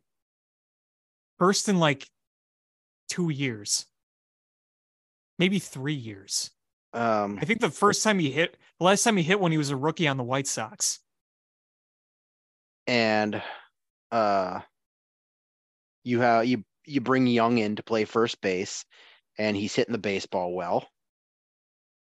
Young looks great so far. That swing is I'm nice. just nervous. I'm getting Frank Schwindel vibes though. Well, like- here's the thing. Here's the thing. Enjoy him while it lasts, if that's the case. I do think, though, he's got a bit of a higher ceiling than Frank Schwindel, but Oh the- yeah, because trust me, I hear you. yeah. Um, I just I- I just feel that every time we get some productivity at first base, that the the venomous snake comes and bites it, and you know it's it's like a snake bit position. Well, the Yeah. snake has Anthony Rizzo's head on it. It's possible. Um, but Uh, it yeah, I just mean, the- crawls out from under first base and bites him. it's But- blue with Anthony Rizzo's face on it. uh, it, it it does suck though that we get this offensive outpour when we don't need it. And those games where you're like, oh my God, we pitched well enough to win. Um, and we couldn't get run support. Then you, you know, th- those are the games when you just need to get that run support. Like yesterday, uh, 3 1 loss to the Phillies. It's, it's Hendricks. Like, did he pitch great? No, but he pitched well enough to win the game. And the bats were just ice cold. I mean, it was seven innings, three runs is pretty darn good. He just had the one bad inning. It was the yeah the one bad inning, and you were pay, playing against Taijuan Walker, who uh, is a I believe before going into that game, I believe he was an over four ERA guy. Yeah, but it it never it, it always seems like we have trouble beating him for some reason. It's every, and then Kimbrel comes in and gets the save. Ugh, it's it's just frustrating because that last game you had multiple innings where you had multiple guys on. You could have easily won that one. If you would have if you would have at least salvaged that game, I think we would have felt even better today after the 10-1 win over the Guardians. I think we would be more than okay if we would have swept the Cardinals in London, salvaged the finale against the Phillies, and then won today. So it's like, okay, you lost two really bad games in between that. It happens, whatever. The Phillies are good. we'd be feeling pretty different, right? Absolutely. Absolutely. You don't, but you get swept after losing a game to the Cardinals. It just, that look, it's a, it's a bad look. Um, and you know, you've got to, you've got to go on another run. You, I mean, you just sort of have to, to stay, keep pace with the front runners in this division. Because like you said, is the Brewers, the Brewers are keeping pace and the Reds are playing red hot. Right. And Yeah, eventually, they're not they're not slowing down. Eventually the Reds are going to come back to earth. They can't give up five to ten runs a game and keep winning. They just can't. Yeah, they have no pitching. They eventually will come back to earth. Um, I don't think the Brewers are as good as they have been playing. That's the good news. They just keep finding annoying ways to win. The problem is that this division is nobody wants to die. The Cardinals are the team that's closest to dying, but even them, they've gone on a couple of runs in the season. And Th- th- Though you see those last two games against uh, the Astros, no, they uh, they got creamed. it's but I mean, you know, they've they're always gonna be there until they're not there. But the Pirates, the Pirates are sticking around. And they Um, were they were reeling for a bit, and then they started to win some games again. and the Reds, the Reds are playing well, and the Brewers are playing well. So it's, but they've all, I don't think any of them are juggernauts. So if you're the Cubs, you just you've gotta you've got to play more consistently. You can't go on four plus game losing streaks. You've got to start. You can't you can't get swept in series. Um, and you've got to start pulling some of these wins out to to keep pace and and eventually start uh you know nipping at the lead Right. um and the other side of town i mean you've got the run support why is tim anderson still being batted so high in the order? Wasn't it Ozzie Guillen that said that if they had any guts, they'd move him down in the order? Like he literally used those words. And we know Ozzie Guillen does obviously does not hold back. yeah and he's right. And a lot of times i ozzy's just being ozzy he's dead right though. Tim anderson has something mental and physical going on. It is a combination. He is just not right. And to the point where that you know a few weeks ago there was you had rumblings of people going yeah i don't think the white sox should pick up his option. And most folks kind of went man you, you got to pick up the option and mind your business. But now you're you're getting to the point where you're like do we have to pick up that option? I, I still think you do. If you're not going to trade him. i don't but he doesn't have any trade value Right. That's but if, if he if he goes, then who are you replacing him with? that's the thing but he has been just dreadful It's it's been bad. It's been bad. I mean, I I, I just think he has to get right again, whether physically, mentally. Maybe he just needs to go on a hot streak at the plate. Uh, you know, I, I don't know, but he's got to get right again. I mean, that's that's for sure because he's kind of essential. here's the thing Seby Zavala has a higher OPS than Tim Anderson, Isn't Seby Zavala batting like 170? uh, 165, Wow. and he has a higher OPS than Tim Anderson. Wow. And you might go, oh, you know, well, uh, maybe Seby Seby Zavala is cro- uh, crushing the ball when he hits it. No, his slugging is 330, and his OPS is 540. His Wow. OPS is 540, and it's higher than Tim Anderson's. Yeah, that's that's wow. Tim Anderson is never going to be a walk guy. And he's never going to be a power guy. He's got some deceptive power. Like he can hit a home run, Sure. but it's not his thing. He's not going up. He's not going up there to look to hit 20 plus. Right. Um, he's got sneaky power. He's not. He's not a Nicky two strikes where you know if he gets a home run, it's a newsworthy thing. But but Tim Anderson's not a walk guy either. He's a base hit guy, and he's batting 231. His on base percentage is 270. Not good enough. And we know how good he is. We like we know he's so much better than this.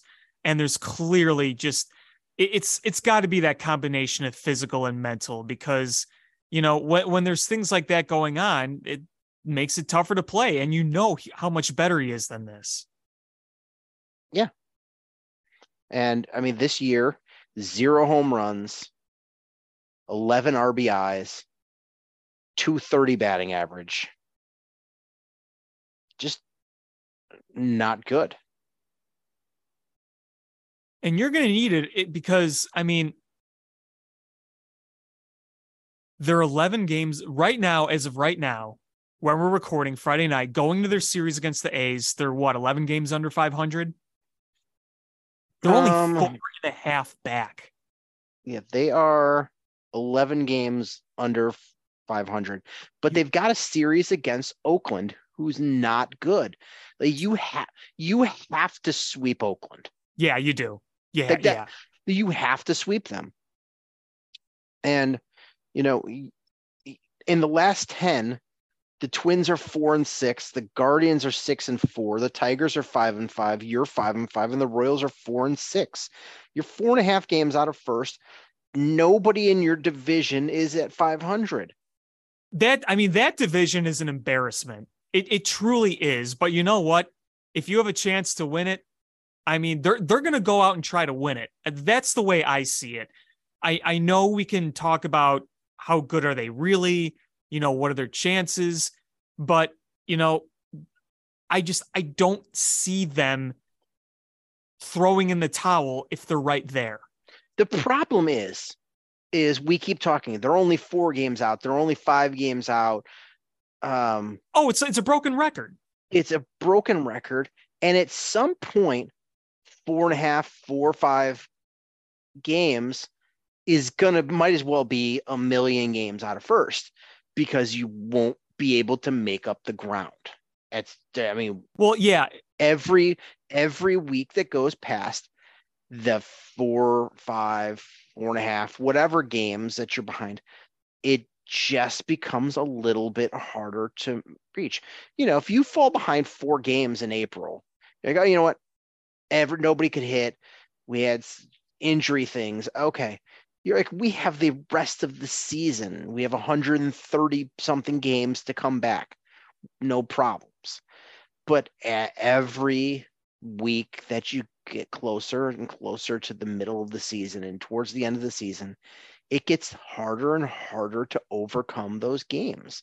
And can they do it? Absolutely. This is a bad division, but until you do it, it's it's all conjecture. It's all, you know, Well, what I think what I think is giving people some different thoughts now is your schedule's easing up. I mean, you had a pretty tough schedule, but I mean, you're you're going to have plenty of games going forward against Oakland and Kansas City and Detroit and like I think they're probably playing like Colorado. I mean, it much more winnable games. So I think that's where you could say, "Hey, this really is their chance to take over." because I don't see any well anyone else in that division taking over right now. It is absolutely putrid. But I mean, to your point, we've been saying the same thing week and week and week. And it's the thing is, is that every week we say it, more time runs out. And eventually they're going to have to make a decision when it comes to the trade deadline. I don't see the White Sox falling far, far out enough for them to be sure sellers right now. The division is that bad. Their schedule gets a little easier in some series. And I do think you are seeing some positive things. You're So- seeing Luis Robert crush the ball. but here You're seeing Andrew Vaughn hit too. you have and you, you know there are some easier series like you got a three gamer against oakland you got to win um but here's your remaining schedule before the trade deadline three against Oakland, three against Toronto, who's not That's a tough. And you got three against St. Louis in Chicago. Yeah, St. Louis is reeling, but you can't They're still reeling. count them out.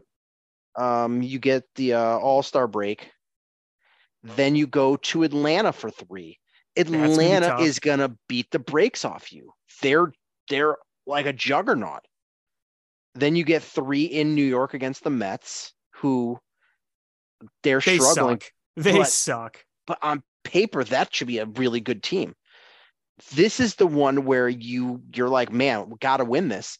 You ha- you go to Minnesota for three. Then you play two against the Cubs. And then you end the month and the uh you know the the trade deadline with four at home against Cleveland. Like this this is a schedule where It's up and down. yeah, it's up and down, but you've got seven games against teams in front of you.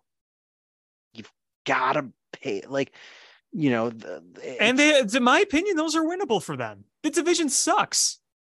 I just, I don't know if they're going to do it. I'm just saying. Yeah, the the crappy thing though is, you know, it, it's almost like the head-to-head games favor the team that's in front, just because the more likely outcome is you you're going to split. Right. Right. So, you know, go two and two against Cleveland. Then Cleveland just holds their lead. You know, even if you go, even if you win the series against Minnesota and win two of three, you gain one game on them. Um, you know, that's just the more likely scenario is that you win two of three and you gain one game. It's you got to do a little better. Um, you know, I don't think the White Sox are going to be buyers. I just, I, I, I don't know what's going to happen here. because I don't even know what they would give up. Like their I cupboard's mean- bare. I mean, you would probably have to trade some of your young pitching prospects who have some promise. They're a ways away, but you might have to sell some of those.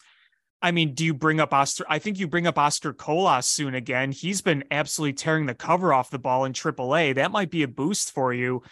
I, I'm not saying they're going to be a big buyer. I just don't know if they're going to sell or not. If you're in it, I don't think they're going to sell. I don't think they're going to buy either. And I, I think that might be the right move. right? Um,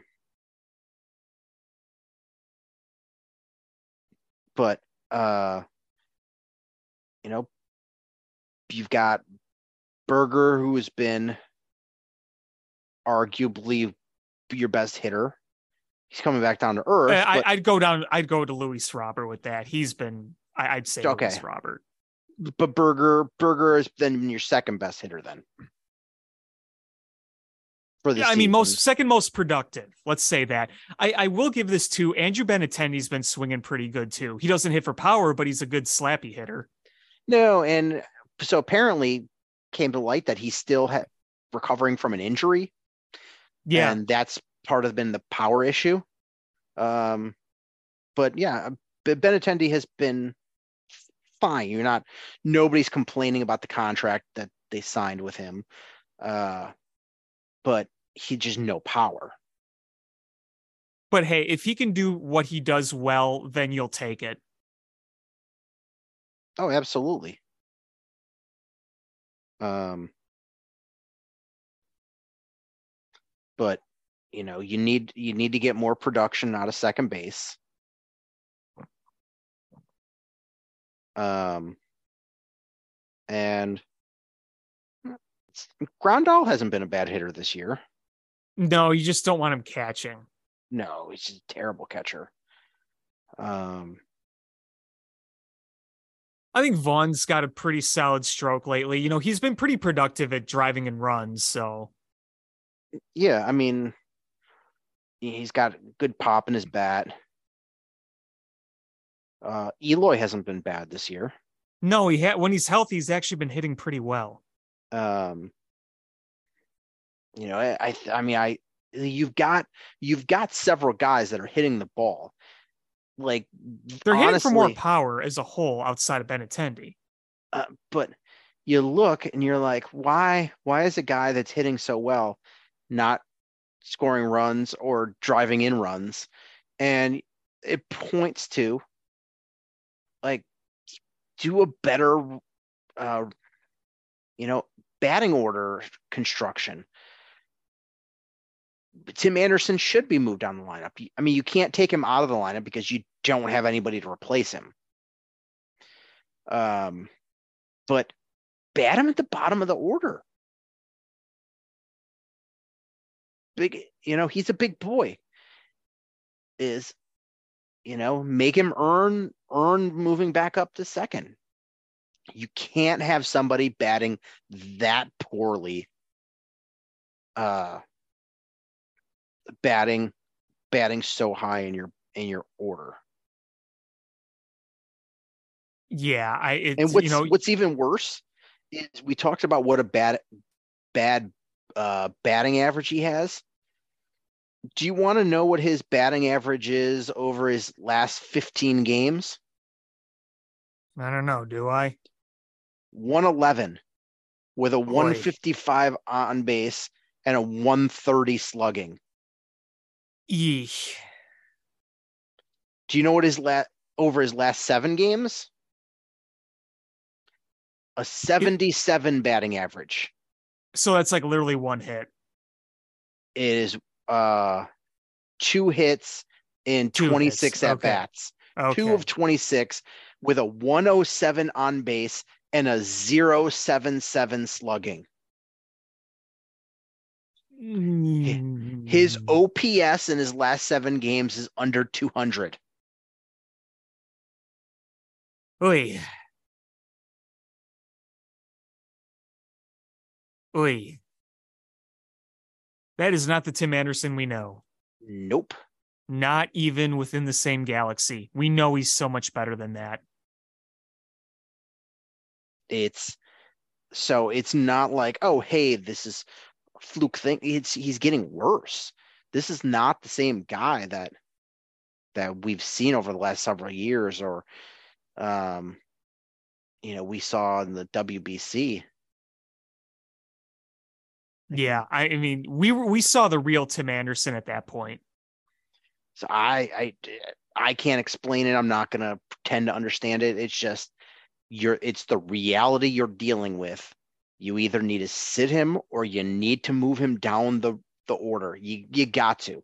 If you're trying to win games, you've got to. I mean, even even with Tim Anderson being an automatic out in this at batting second, you you put seven runs up on the Angels yesterday. Yeah. Yeah, I mean the last the last two games of the Angel series, you lose you lose two close games so you don't score, and then the bats wake up in the next two and you end up splitting. um yeah so it's you just you absolutely gotta you gotta have a better roster construction and tim anderson again tonight batting second You might be able to get away with it with shitty Oakland, but you know, when you face tougher opponents. yep. Um yeah Benintendi with a du- Cub, or white sox are up one nothing already in the first. Benintendi with a double. Eloy knocked him in. Just as we were saying, yeah. um but and tim anderson struck out so you got a guy on second nobody out. Tim anderson automa- automatic out doesn't even move him over. Yeah, you, you you can't keep having that going forward for sure. nope. You can't do it. So that 077 batting order or average in his last seven is about to get lower.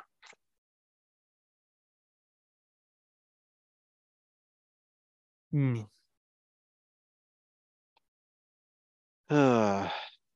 But i don't think there's really anything bears to talk about No, I don't. I, I've got nothing.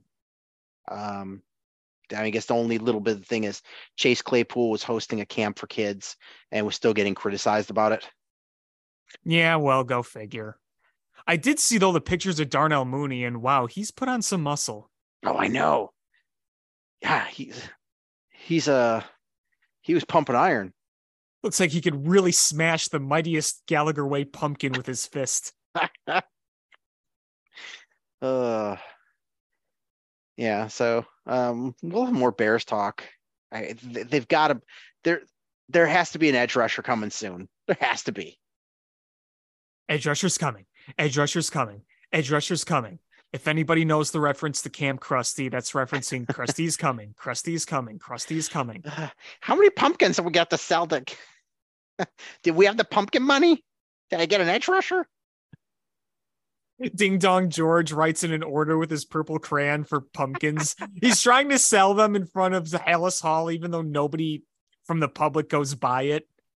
Nobody goes by it, and they're not allowed into the property without credentials. And he's still sitting there, like the players keep walking by uncomfortably, and they're like, "Should we buy a pump?" And the veterans are like, "Don't buy pumpkin. Don't make eye contact." George is just sitting there with like a little lemonade stand type table. And he's got like a little play cash register. Lil Georgie, L I L with a little apostrophe on there. Lil Georgie pumpkin stand. Georgie Porgy pumpkins.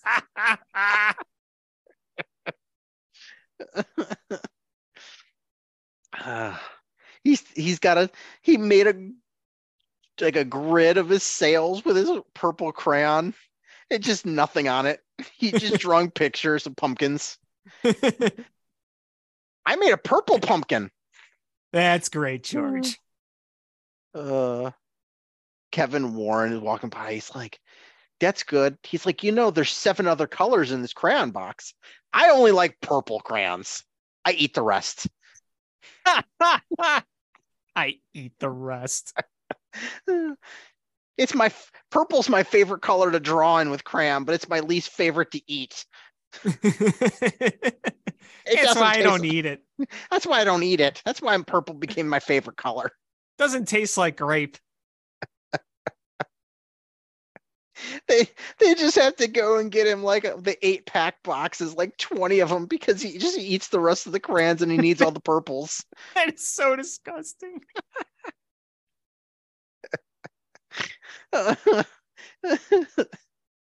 I could go grosser, but I'm not. I'm just not gonna do it. Yeah, yeah. I I, I think with that note. I think that's going to do it for this episode of Bill Swerski Sports Talk Chicago. Uh, George with his rainbow poops.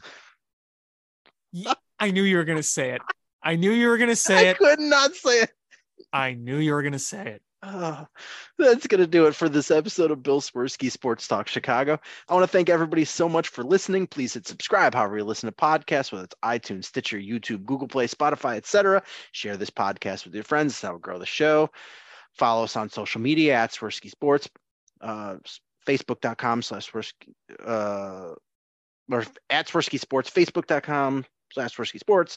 Um, Shy Fan Pad 2 for Alex on Twitter or AlexanderJPatCreative.com for all the cool stuff that Alex does.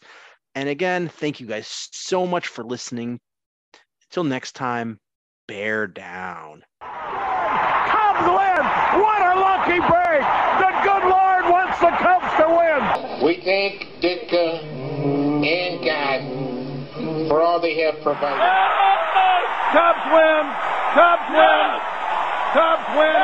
Oh, I don't want her. You can have her. She's a Packer fan. She can't fit in my van. And she looks like number New Yorkers. Smoking crack is not legal on planes.